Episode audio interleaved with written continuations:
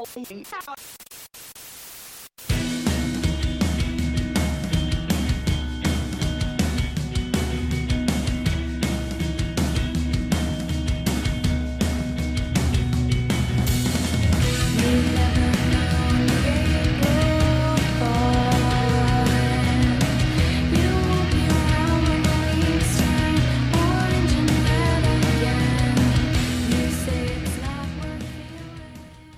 listening to Shelf Talking, the official podcast of Literati Bookstore in downtown Ann Arbor.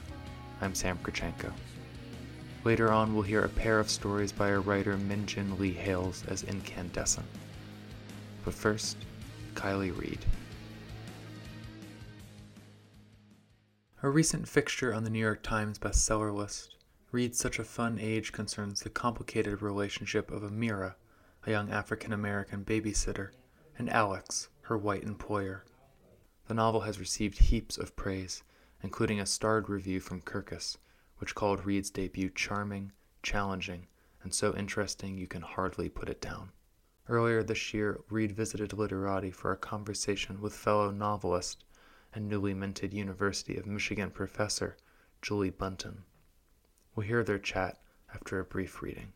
Thank you so much for coming. This is my first time in Michigan. I'm checking the state off of the list, and I'm really pleased to be here. Um, I don't like when authors talk too much about what happened before, so I'm just going to drop you in and start reading. In the vestibule of the Chamberlain home sat a small teak table near the front door. On top was a porcelain cup that collected change a wooden trough holding three sprouting succulents, and an upright phone charger from CB2 that was plugged into the wall behind it. In the past few weeks, Alex had developed what she knew was an awful and an invasive habit of returning home, closing the door quietly behind her, bending at the hip, and looking at Amira's phone.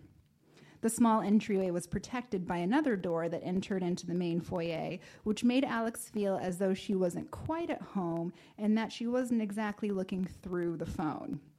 She didn't know the passcode, and she would never use it if she did, but the lock screen of Amira's phone was always filled with information that was youthful, revealing, and completely addicting.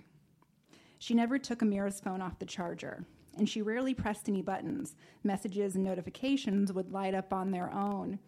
But three times a week, she scrolled with her middle finger as she listened to Amira cook dinner upstairs, upstairs and tell Briar to blow in case it was hot. A month had gone by since the night at Market Depot, and in that time, Alex had developed feelings towards Amira that weren't completely unlike a crush. She became excited to hear Amira's key in the door. She felt disappointed when it was time for her to, to leave. And when Amira laughed or spoke without being prompted, Alex felt like she had done something right. The times when this happened were few and far between, which was why Alex kept peeking at her sitter's cell phone. She would have just checked Amira's social media channels instead, but from what she'd gathered from searching, Amira didn't have any. Amira did have a group text titled Siblings, where her brother and sister sent songs, memes, and trailers for upcoming movies. Amira was constantly texting Zara, labeled Queen Zara, who would often reply in clipped messages, one right after the other. No, stop, don't you dare, I cannot. Zara and Amira went out nearly every weekend, and many of their texts discussed the logistics.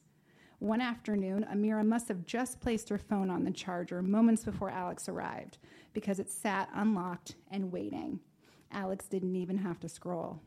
Amira had texted, What are you wearing? To which Zara had replied, Slut. And then Amira had responded, Cool, same. When Alex went upstairs, Amira was playing on the floor with Briar and saying, Okay, now you have to tell me your second favorite vegetable. Sometimes there were no conversations available for Alex to read, but there was always pause music. Some of the names Alex recognized, like Drake and Janet Jackson, Outkast and Usher, but most of them were strangers, like J. Cole and Tyga, Big Sean, and Travis Scott. Alex ended up Googling things like Is Childish Gambino a person or a band? How do you pronounce the name SZA? One evening, Alex memorized the name of a song and later Googled it in her room. Alex listened for the first verse in her headphones, which began with, Let a nigga try me, try me, I'm gonna get his whole motherfucking family. Alex's eyebrows rose up into her forehead. She looked over at the baby next to her and whispered, Whoops. but out of all the information she'd gathered in the past few weeks, what was most intriguing as a future point of connection was the fact that Amira was definitely seeing someone new. Someone she'd labeled in her phone as Keenan and Kel. One afternoon, Alex saw this on her way out. He'd said, Maybe next time let me know that you don't drink coffee, weirdo. On a Wednesday evening, he'd said, Is basketball something you'd be interested in? And one time, Amira sent a screenshot of her conversation with him to Zara, to which Zara respo- responded, That boy doesn't play. The messages between Amira and this new person were of that cool and careful variety that only exists at the beginning of something, as you try to exude spontaneity and effortless humor and space out responses to appear busy and even keeled. Alex was dying to ask Amira about him, to know if his name was Keenan or Kel or neither. She wanted to cross a threshold where Amira would offer up information on her own and, more importantly, trust Alex to keep it. And tonight, after seeing Amira's newest message, excited to see you tonight, Miss Tucker, Alex decided to make this happen. Thank you.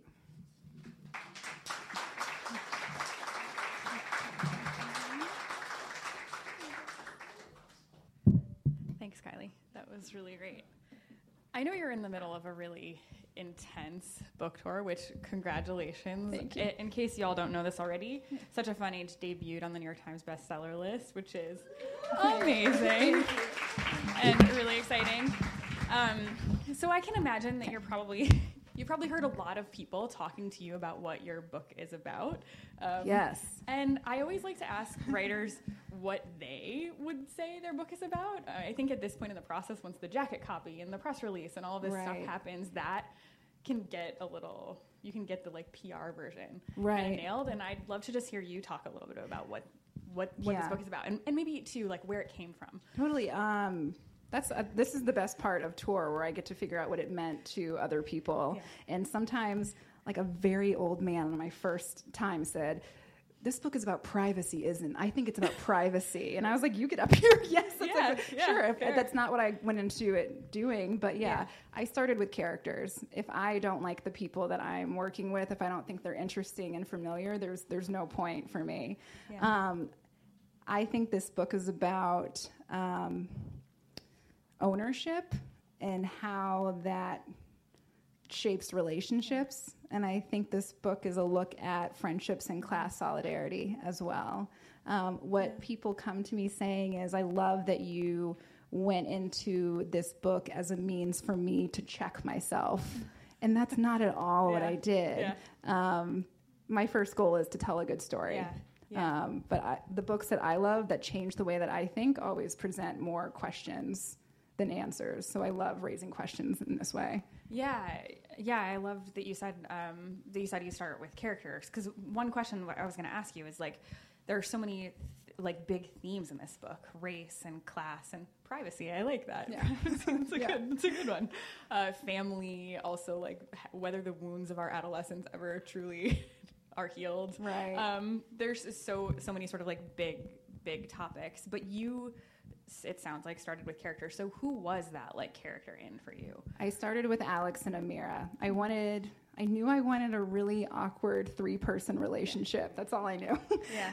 um, and I got really lucky and got two of them. So I have a young girl, the woman she babysits mm-hmm. for, and a new boyfriend. And then I got what is kind of an old story, which is a white mother, a black mm-hmm. caretaker, and a white child, mm-hmm. which has been a story for hundreds of years.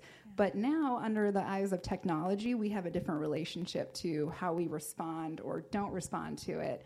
And I love those little glitches in the system where hundreds of years of history come rolling back to moments between this woman and her babysitter. Yeah, yeah, and the triangles too. Like, there's so much possibility for dramatic tension in a Yes. triangle. Did you think about like were you plotting out how do I ask this question without giving away any spoilers? Were you did you know know sort of all the ways that the triangle would intersect or like both of those triangles really when you start started or did it did those connections surprise you in interesting ways? What was that like process I like? knew the major ones. The big ones I knew. Yeah. But then there were little ones that ended up surprising me later. Yeah. Um, I, I- there's no shortage of plot in here. I really like plot. Yeah, it's Um, it's really really juicy yeah. in that way. Exactly. Um, that's what I go for. I love that page turny feeling, and I don't think that that's a place that you can't Yeah. cover big issues Yeah. as well. Um, and there's just something about the number three that makes it really. There's always someone a little bit left out. Yeah. Um, even with a mom and a kid and a and a babe and a woman, it's these surface level things of okay, well she's my child. Okay, but I know her better. Right. And then you have a Right, three year old. like, Alex, why are you so obsessed with Amira when you should be paying attention to the fact that your child is Right. like not? And then the three year old Yeah. is like a useless person because she just chooses whoever's closest to her Yeah. at that moment. Um, but then you have bigger themes of ownership. So yeah. Yeah, that- and it all and the fact too that and I don't think this is well, I don't think this is a spoiler, but that you do have so many moments where you take um, you take your characters to sort of like the maximum possibility for awkwardness with like no fear, and also it just seems like you're having fun with it, even though the characters you're you're I'm like worried for them all. So like dinner party scenes or like, do you have any um, strategies for the writers in the room? I've seen a few, and how you handle those kind of like high wire moments as a writer of like all my characters are in the same room, everything's coming to a head, like how do you keep all the balls in the air and continue to um, surprise the reader, or does it is it instinct or? Oh no, it's so much editing and deleting and th- there's a very big Thanksgiving scene in my Yeah, that's what I book. Yeah, of course. Um, there's a lot of really traditional plot points, and I love when that can be twisted a little Yeah. bit. And it's a very traditional method of you have a bunch of characters, let's put them all in a room Yeah. and, and make them deal with each other. And that was a lot of choreography. I mapped out a lot of what was happening. I kept Like losing. you actually drew it Oh yeah, I drew the dinner table so many times because Yeah. I kept losing babies And like all where the were they sitting? Yeah, I just couldn't find them. They, just, they or they were like floating. It was it was weird. Floating babies. But, Nothing yeah. more dramatic than a floating Yes, baby. or suddenly it would be in someone else's hand. Or I don't know, but I just had to map it out and like choreograph an awkward setting. Yeah. But I think also one of the most awkward parts of awkward things is people trying to correct it Yeah. and overcorrect it. And so I had to make room for that as well. for those moments, and then just unexpected baby moments Yes, too. yeah, totally. Um, yeah, Katy Waldman, I think in a really recent review, I forgot, I think it was in, it must have been in the New Yorker because that's what she writes for, but she said something about how the dinner party scene is like the, the novelist's like high wire act. Like it's like Fitzgerald's written them. Like it's when you take a stab, you're like joining, you're doing this like virtuosic thing. And yours, this is just, I just love it. It's like good. every moment of it is so, so tense. And It's very yeah. Yeah. There's a lot going on there. It's not happening to me, so it's great. yeah. yeah. Um, so you uh, were a babysit a nanny. I have also done that work before. Um, I just want to ask you, like, did have all of your good nannying stories seeped into the book, or are there any that you're um, you're holding holding? Oh, I'm holding all Come of on. them. Come on. um, I was obviously very inspired by the world and and you know food getting stuck on yours and like finding things of the kids and the things that moms say even the, the title is something that i Yeah, heard Such a funny. yeah many times this is i mean there's a lot of authors i love that do auto fiction i do not this is a complete work Mm-hmm. of fiction i think i was really inspired by the fact that i was a nanny for six years but i knew i wanted to write Yeah. and that was really pulling me along and it was still really difficult and i thought about what would that look like for someone who's a very Yeah. good nanny and has nothing at the end Right. So that's hard for her but i think it brings up points of exploitation with alex a little Yeah. bit um, she's had interns before and she knows they're going to use that for the rest of their Right. life and it's like well what is amira getting out of this period Yeah. um, so yeah that's yeah, and drove me. Amira too. Like you know, the, those moments of like wonderful tension, and again, like opportunities for so much complexity between these characters. Like Amira just wants health insurance, and Mm-hmm. Alex can't. That's so far from Alex's perception of what's going on that Yes. they just can't. yeah she's like what, what's your favorite cocktail she's like i want to go to the doctor Right. She thinks Yeah. she's being like a good friend or Right. something, or some kind of like good employ- employer, really. Yeah. Um, yeah. I just thought all of that stuff was handled in such an interesting. yeah were way. you a good babysitter Um, I don't know, but one one thing that I I was like, somehow I got nervous. Like I, maybe You seem is, like like, I feel like I would hire you. You seem like you'd be a really good I'm babysitter. like, can they hear me? Like all those moms. like I still don't want them to know. Like I feel like the facts. But I, it's some of the things. Like one thing I I loved so much about this book that was endlessly funny was how well you nailed that child Briar sort of like kid observations and kid voice. And i did have a memory once of a little girl who like acted out her parents fighting with her dolls in really elaborate detail in front of me. And i was like in a child psych class at the time. And i was like oh no. Wow. but you know, it was, it's those kinds of into like that kind of intimate moment. It's, Yeah. it's, it's sort of seated in here too. Like again, without giving things away, but the things that Briar has observed, right, about how her mother feels about their family situation. And, Right, right. know. I feel like children, children in, in literature is kind of I have a lot of feelings about the Yeah. same way at the dinner party because Yeah. they're used a lot. Um, but I do feel like sometimes they can be overly used as a plot device Right. of someone who, like, the kid says that reveals the secret at the perfect moment or whatever. And I just wanted Briar to just so get to be herself. And I don't know, babysitting showed me how much more serious children are than you think Yeah. they are. She's Um, funny, but not because she's trying. She's funny because like she's really anxious. right, right. There's like like there's a moment where Briar gets really serious and she says to her mom, she's like, "Mama, some fish don't have feet and that's just how they are." that is it. And you have to be so like you're right. That is true. Yeah. Like that's just like the energy that you're in at that time. And I kind of loved that about Yeah. babysitting when you like drop into someone's family and they're like, "Okay, at nighttime, he likes Twinkle Twinkle. Also, he has to wear his dad's lanyard. It's very important that he has the lanyard you on. must oh you must Yeah. never forget. Yeah, it has to. And you're just like, okay, like that's just like how they work. And so Yeah. I definitely wanted to drop you into her oddities as well. Yeah. and there's this whole like logical system, and and Yeah. like one of the real sources of tenderness in the book, like it's not just juicy plot and great tension and all these things. Like there's real like love and tenderness between Amira and Briar that's like so increasingly moving tr- as the book goes on. And that's another thing i wanted to just like maybe just talk about. That that is something i feel like i haven't seen a lot in fiction. That incredible like tenderness between like the nanny and the kid and what that means and what it means when it ends and f- and all the ways that that's that can be really hard. Um, yeah, it's it's this really strange, complicated relationship that I love to write about, but it's so heartbreaking that you have a bond with this little person and it is inappropriate for you to hang out with them unless there's an exchange of goods. Yep. That's just how Yep.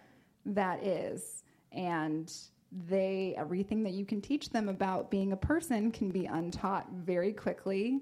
yeah And that's just how the Right. relationship goes. and they might not remember you, or if they do, Right. you don't know how they will. Um, Yeah. And Amira's sort of thinking about that, and the realization she comes to about that again, without spoiling it, are like some of the real pleasures of the book, as moving and kind of Right. sad as they are. I yeah. Um, to get off the topic of babysitting, I also I know that you were trained as an actor. Um, Has anyone asked you about this before? No, but I'm excited. I don't want to act or anything, but yes.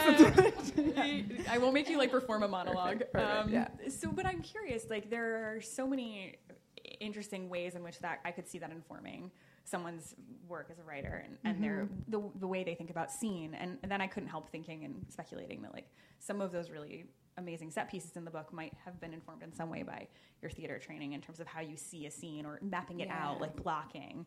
Um, can you talk at all about that? If you if there Oh, is a connection or what the relationship Um, might be? I there's also no shortage of dialogue in here, Yeah. and I feel like there it's impossible for me to not be inspired by reading scripts for four years in college. Um, I studied theater next to religious studies.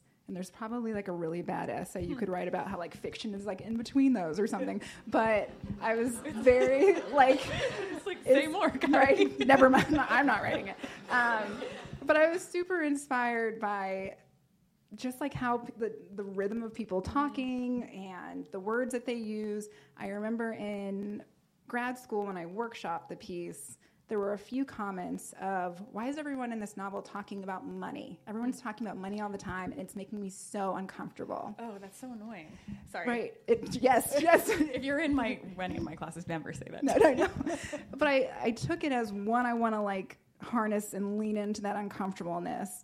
But there were areas where I wanted them to pretend they weren't talking about money when they actually were. And it's so easy to do that. People saying this is a sketchy restaurant or that's not a safe school. That's all money. That is what you're talking about there. And so I wanted to keep the uncomfortableness, but make it not like dollars and cents. So I think theater helped me with like word choice a little bit. like Yeah. figuring out how people talk about things without talking Yes, about them. yeah. Yeah, that's so. Did you ever want to, like, would you ever go back to that life? Did you put that life um, behind you? That I have not life? told this story yet. I was 23 and I booked a commercial for Google and I Oh. shot it on my birthday and I was like, this is it. This is my big break. It's going to happen. But that is a big break. it was, it was okay. Okay. I I shot it and I hated it.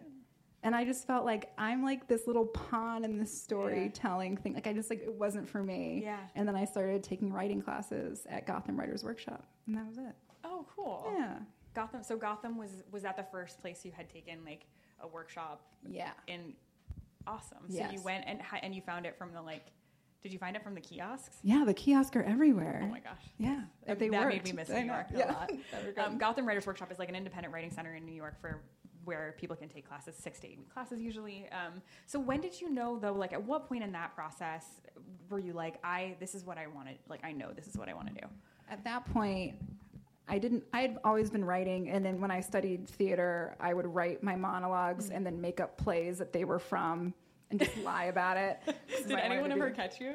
No, I'd be like, I'd be like, oh, it's like a black play, like you don't know it. Like- and they'd be like, oh yeah, yeah, yeah. You're like I think I've heard of that one. yeah, but I was not caught. Um, but I had been writing since I was a kid. Um, did you did you do this too? Did you have a name book when you were a kid? I feel like that's a telltale sign of a writer, a little bit. I don't think Someone's so. not. Yes. Now yes, I'm like, whoa. yes, Now yes. I feel I feel like I should have. You still have time. You have time right now. okay. I was always carrying name books and like just figuring out what those people would look like, and I probably wrote like four like novel length terrible things, but I just thought it was for fun. And Gotham yeah. was like the first time I ever showed other people my writing. Yeah.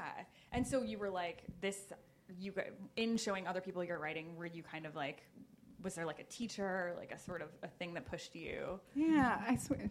When you're like you know 22 and someone's like, "Hey, this is good," You're good you're like, Yeah. "Oh, I'm a new person now." Yeah. Like, and so that's that's what that was. Yeah. But also, like, I'm sure you know too. Being a writer is finding jobs that will let you write when you're not doing them. So it wasn't like, Yeah. "Oh, I'm a writer now." It was like, "I'm still a nanny. Now I'm a receptionist. Now I'm a barista." Like, yeah, yep yep now i'm like trying to get health insurance or do anything to try to make it work. Yeah. so it kind of related to that again i i knowing that there are some writers in the room like so you're having this huge amazing success like every writer's dream debut experience i think it's fair to say. There's a reese witherspoon stamp on the cover, so kiley you made it. Um, I, I guess i'm i mean but i know that that's not that's not how books come to be unless you are like truly like the luckiest person on earth. So can you talk a little bit about maybe if you're comfortable with this um, some of the like stumbling along the way or like the rejections or things that like you had to work through in order to get to this place Yes. And I really like the way that you said it is perfect. Like, do I think my book is good and really believe in my six, my book? Yes. Mm-hmm. At the same time, it's luck too. Like, there are a lot of good books that do not see the light of well, day. i wasn't i didn't like, to but I do, you know, and they're like, and like writing this, I don't have a chronic illness, I don't have a child, you know what I mean? Like, there's so many things like feeding into the whole thing, and I think you can appreciate your work and also like acknowledge those things. But yeah, I could. I mean, there's so many rejections that made me really sad along the way. Yeah. Um, I applied to grad school two years in a row, and the first time I got rejected from nine schools, and that hurt. Yeah. that was hard. Um, and I thought, do I? do you still like know all of the did you wind up applying to the same schools a little bit of both. Uh-huh. Um, but that was hard. Yeah. And my now husband got a job opportunity in Arkansas, and he said, "Do you want to come and work and try and do it again?" where in arkansas In Fayetteville. oh i kind of like Fayetteville. Fayetteville's great. yes, I agree. It's just there. It's a cool Um, town. so I went there and I was working at a coffee shop and I applied again. And the second time I got into nine schools. And so I was like, okay, maybe this is a thing yeah now. right Yeah. and when that happened what had changed like had was it like a year of dedicated working on your craft or was it like you tweaked that application like what changed for you in that time there are so many things. Um, I had time. I mean, time is Yeah. the thing, and time is money. And so Yeah. that's just.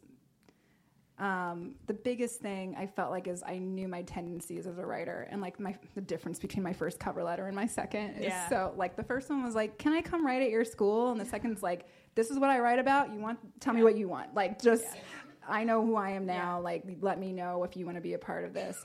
Also my sample was just better. Yeah.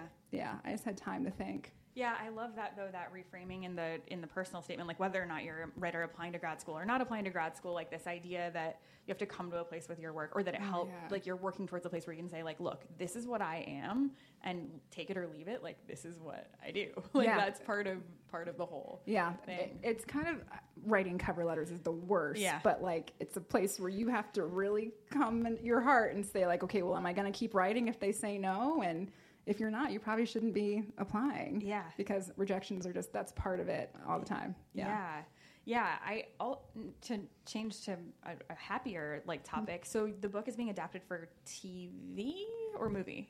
I'm only allowed to say film adaptation right now. Oh, okay. wow, cool. Which is um, exciting, yeah. So has I, I guess then maybe this question is like null and void, but I was curious if there if you've been a part of that creative process in any way, and and, and again with your theater background and all of your interesting thinking about about how to tell this story, like how is that how has that been, and what has that process been like? It's been gr- well, okay. It's been wonderful. Um, it's different than publishing. With like, okay, so if you do publishing, like these people become your family, and you're like emailing all the time. And in Hollywood, they're like, "We'll call you back in five minutes." And six weeks later, I'm like, "What is happening?" um, but they have such great ideas. It feels like workshop, but for the a movie setting. Yeah. It's like I'm learning a new language.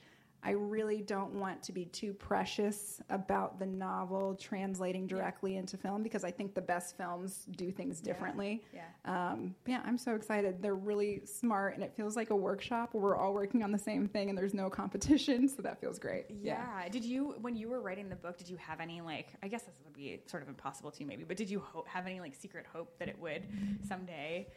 I hoped that it would be successful enough that I could get a teaching job. That was like the Yeah. biggest thing. But I do remember when I brought it into workshop, my friend Frankie said, I've cast the whole thing. Do you want to know who's who?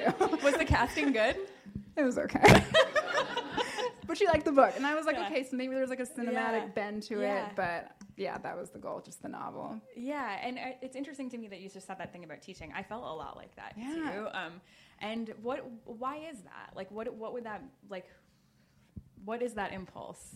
I mean, I love teaching so much. And just like the, I, I kind of felt the same way that I did when I moved to Arkansas. It was just like, this gift of time Yeah. is so big. The time to like make your plot bulletproof and all of those days when you write for two hours and you feel like I can't get it, and then you go to the gym and you got it. You know, Yeah. it's just those little tiny moments and the time to figure things out. I think it, that's what the novel Yeah. meant. Like I can do it again, and I also love teaching. So yeah, that yeah. feeling like right, like I can do it again. I remember that. That's a big one. It's like, how can I find a way that I can do Yeah. How can I Please, trick anyone to let me somebody do this again? Yeah. um, my one question before we switch over is just I'm always interested in how people. You've talked about it a little bit, like writing two hours every day. But is that your process? Are you like a write every day kind of writer? Are you like a binger? How do you go through? That sort of Right. day, daily work or not daily work. Um, for this novel and for a lot of stuff that I work on, I do the morning for about three hours, and then I do it again in the in the evening for like one or two hours. But the beginning of something for me is just a lot of reading and Yeah. writing, and sometimes it's just me sitting there and not looking at my phone, and Yeah. that's what my writing day looked like that day. But then once I have a body of work. I will spend eight eight to ten hours on it a day, so it just depends how much I have. Yeah. But I'm sure you feel like this too. When you're writing something, you're never not writing it. Yeah, Like- there's a certain amount of like just being around, like being awake. That's work. Yeah. There's so many emails in my phone right now, like from today, Yeah. of just like maybe look this up or maybe use this Yeah. line. So, but I also like in my Gotham Writers Workshop days, I was so afraid of not looking like a professional writer. And I really wish I had ditched that and just like whatever brought me to the page, just trust that. Yeah. You know, sometimes I look professional and sometimes I don't, and that's fine. Whatever Yeah. gets me there.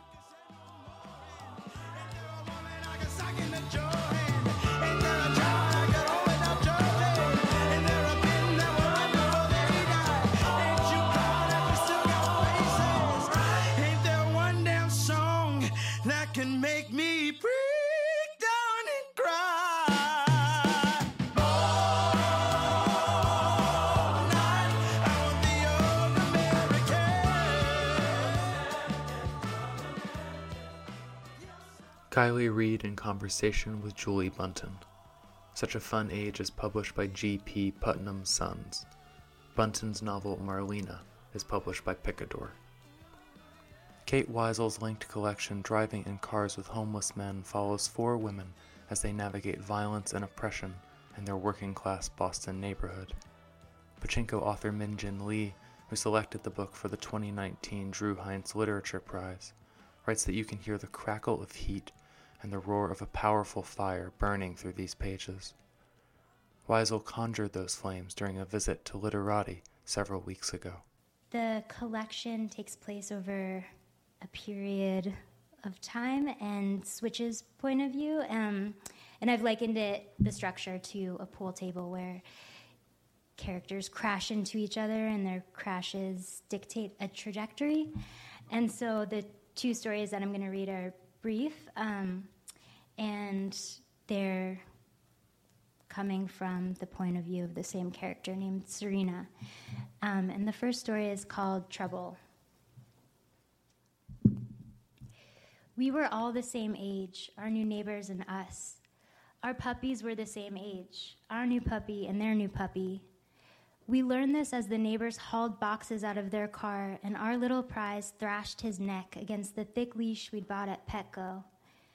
Unleashed, he ran in viciously fast circles or mistook my ankles for chew toys.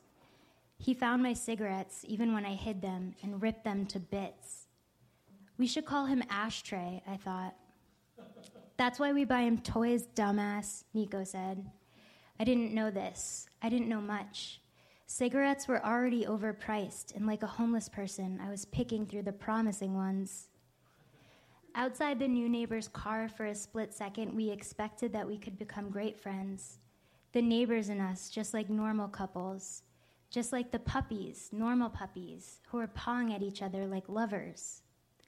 What's your puppy's name? Sorry I'm eating strawberries, the girl said. She dropped the carton on the grass, the strawberries rolling next to her laundry basket. The puppies teamed up to demolish the berries, then chewed her sweatshirt collar, the gray sleeve darkening with slobber. His name's Trouble, I said. News to Nico, who looked at our puppy reluctantly, but I had him there. It wasn't something he could argue with. Our puppy had hole punching teeth and coal lined eyes like an emo teenager. Get back, I said. Trouble was spread eagle on the concrete as the neighbor's puppy tongued his privates. I jerked his leash back, not on my watch. I scooped up Trouble as he writhed in my arms, then started yelping like a Mormon girl during a kidnapping. I edged up the stairs while Nico charmed the neighbors. The girl bought it and started talking his head off about how we should all go to dinner or make it. We should have a dinner party, the girl said. We're 26. We're over partying.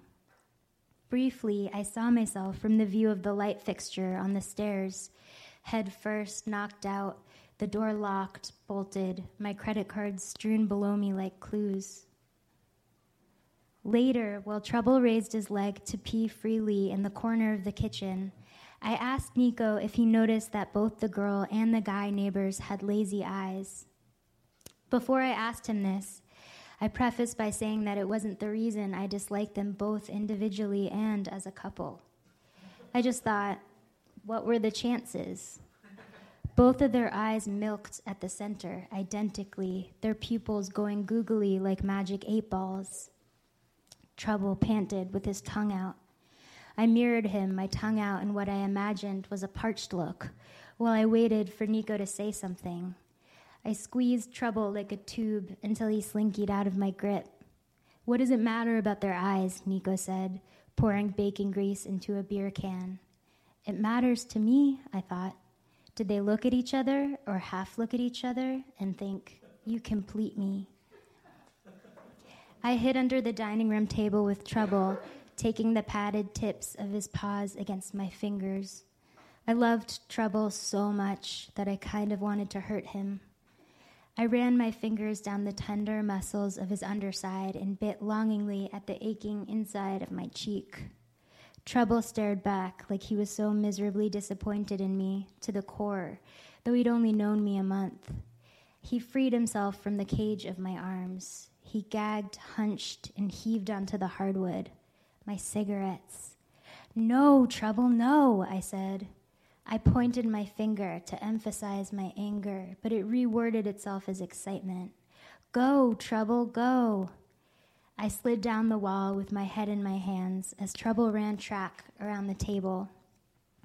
I thought of my brother when he was little and couldn't speak, how he twisted his hands in front of his mouth to talk to our mom, blowing her kisses, pointing to cookies in the aisle, then back to his mouth, mouth to object, object to mouth, his sincere words dribbling out like applesauce. Since I couldn't understand him, I would push him as hard as I could when no one was looking. I'd push him again, his helplessness the maker of my fury. Trouble howled, barks like gunshots, his paws slipping and clicking on the hardwood. Why are you such a fucking baby? Nico said, walking past with a plate of stacked bacon, paleo fanatic that he was. Nico was gorgeous, everyone knew. He had slick black hair and tan skin like a man on the beach whose shoulder beads with water. Our children would be blended and beautiful according to any lady in line at Stop and Shop. I sometimes imagine their sparkling cheeks and kinky highlighted hair. They would be him with my affectations. In photos, their eyes tiny riots, wild with inarticulate demands. I want to tell you why I disliked our neighbors, the girl in particular, so you won't hate me as much as my puppy hated me. The following week on the back stairs, the girl remarked on the convenience of our shared lawn out back. When she spoke, I couldn't tell which eye to look into, so I looked at the lazy one. It swung up, receiving radio signals. There was a weird comfort in this. I had the advantage of feigning interest openly, the disfigurement like an invitation where only your true self is welcome to the party. There's to be a lot of shit in the yard, the girl said, like a fact. Maybe I didn't know things, like why Trouble needed monthly shots when I didn't have health care, or why he required wet food, a spoonful, mixed into a cup of dry food when you could just do either. But I knew damn well that we should clean up after him. We were adults. Every day we were adults. Upstairs in our kitchen, Trouble would start barking, and Nico and I would freeze. His barks were an alarm going off that we did not know how to disassemble. What do you want? Nico would say, huh? Trouble would hop madly at my waist. You think I'm playing, essay? Say something. Nico would step towards me. He'd say, Why didn't you set her straight? I'd jerk my head back without meaning to. Nico had hit me many times. More than many. More than hit smashed my face into the wall where a mirror from a garage sale hung by the door where I never failed to check my gaze. A month later, I stood on the lawn, shaking my knee. The sky was bleeding down the center like a gunshot wound. I was waiting for trouble to go already so I could clomp back upstairs to watch Bravo and eat Doritos standing up. He would circle me, the Doritos a red bag of crack his tongue hanging loosely, that deranged shark. It was among these thoughts that I noticed a piece of shit on the lawn. Do I have to do everything? Nico said, all smug, like he was the smarter one. We were on our deck with the higher view of downtown. I'd forgotten to take out the trash. You don't even have a job, Nico said. School is a job, I thought. The 12 pack of craft beers he'd drunk stunk from the sweat that ridged his bald chest, which was now up against my chin.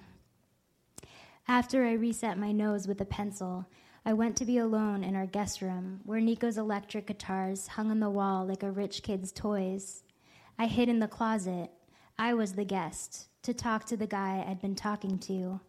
When he teased me, I teased back, my old clog smelling like burnt rubber, a trickle of blood tickling my lip.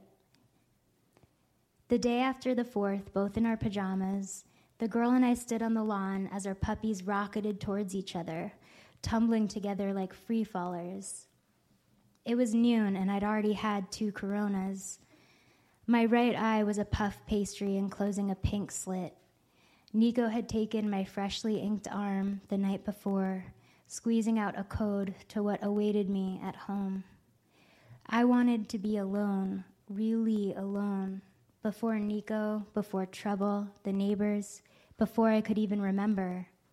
I wanted to be alone with the guy I wasn't supposed to be talking to. I'd go anywhere with him. Trouble got bigger, the girl said. My heart sprang like a punch from an arcade game. I couldn't measure change with what was mine, but he wasn't mine. I'd never asked for trouble. Nico and I had woken up from a bad fight. A purple shiner covered my eyelid in a deep swell, but matched my makeup, so we decided to go for a walk. We were walking past the thick window of a shelter.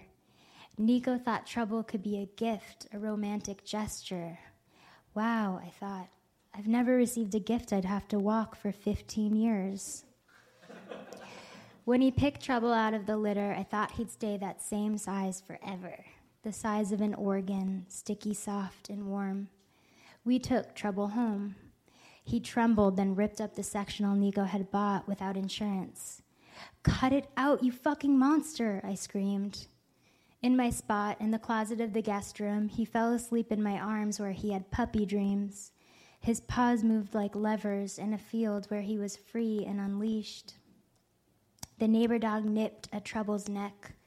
The girl and I watched as they tugged at each other's skin, then retreated, their eyes fixed intently on the other's, waiting to pummel. I didn't care about my eye. I was too tired to dab it with concealer and set it with powder. I wanted her to see. They like each other, the girl said, and I knew what she meant. She meant us. She wanted us to like each other. She wanted it since that first day they pulled up with their goddamn sorcerer's auras and dirty laundry. Stop it, I said to Trouble. Do you want to go to that new Mexican place down the street, just you and me? she said. I opened my mouth, but the heat crawled in and thickened my tongue. I wanted to go. I did. I wanted to sit next to her in the booth with my superior eyes, tracing my fingers down the row of similar but different margaritas. She was waiting with her permanent grin on, I could tell, though I stayed busy watching trouble. He was lunging this way and that way, trapped in the yard, thinking he was free. Was he bigger? Why couldn't I tell? When would I know? And then the dog started barking, cruel little yips, and I grabbed at the leash, but Trouble had this new kind of force as he lunged at the neighbor dog. I looked at the girl thinking she would do something, but for the first time she said nothing. Dumb chick just stood there, waiting. I was wordless, wanting, wanting to look where she looked, but she was looking at me.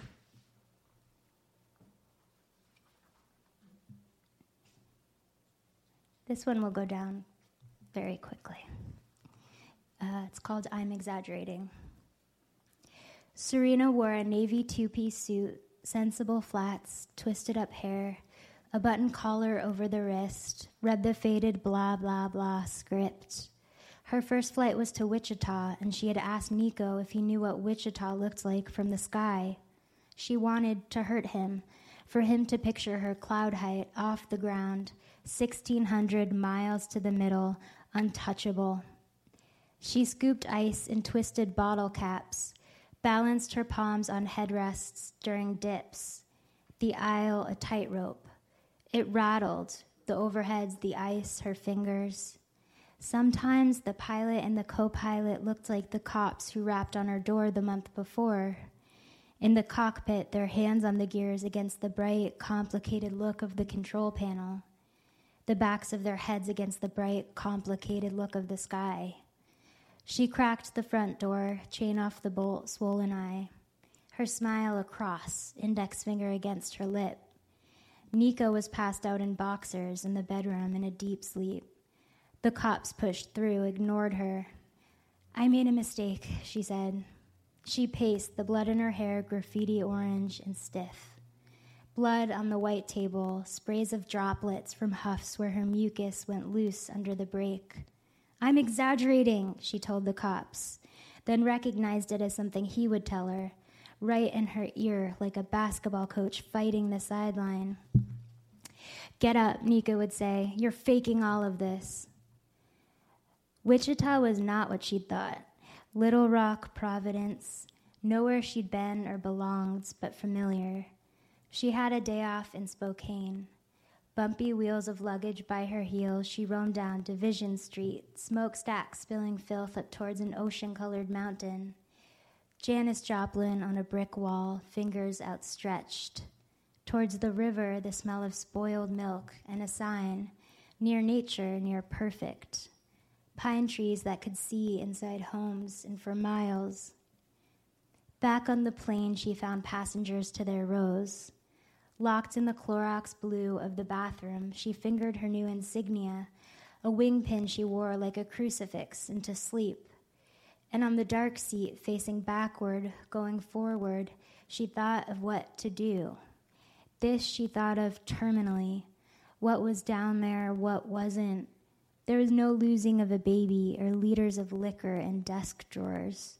Maybe there was a lost baby. To be exact is to lie. She had enough money to run up a credit card. There was a lease, the stain of their signatures, one under the other, hers under his, as if he could hold her down with ink. Somewhere above Lake Superior, she heard an infant's cry. It was a saltwater gargle, as disturbing and rangy as a vocal warm up. She walked down the aisle, nearing the sound, and found a mother dozing in the seat. She lifted the infant from the sleeping mother's arms. Her t shirt was splotched with milk at the nipples, her slump vaguely sexual, like she'd been slipped a Mickey. Serena strode the aisle with the infant in her arms, its wail an emergency. It filled the cabin with an engine like force, though those fat ringed thighs kicking against her stomach went nowhere. She watched as a businessman's eyes popped open. She gazed at them, felt his shock upon waking. Mid air, mid shriek, she palmed the little one's wet head, the mask of a soft, wet scalp under her eyes, the seam of her lips by an ear the size of a bottle cap. She whispered, Hey there. She whispered, Don't be quiet. She whispered, Keep screaming. Thank you.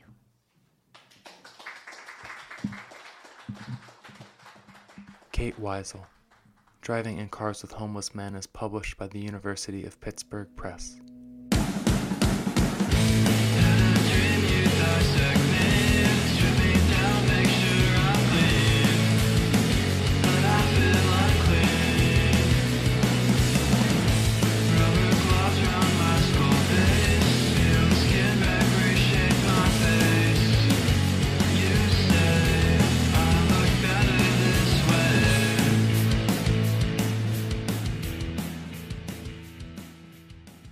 Shelf Talking is produced by Hilary and Mike Gustafson with help from John Ganiard and Bennet Johnson. Special thanks to the band Pity Sex, who provided our intro and outro music. You can find those tracks on their album, White Hot Moon. You can also find a full calendar of Literati's upcoming events at literatibookstore.com slash event. Until next time, I'm Sam Krowchenko. Thanks for listening.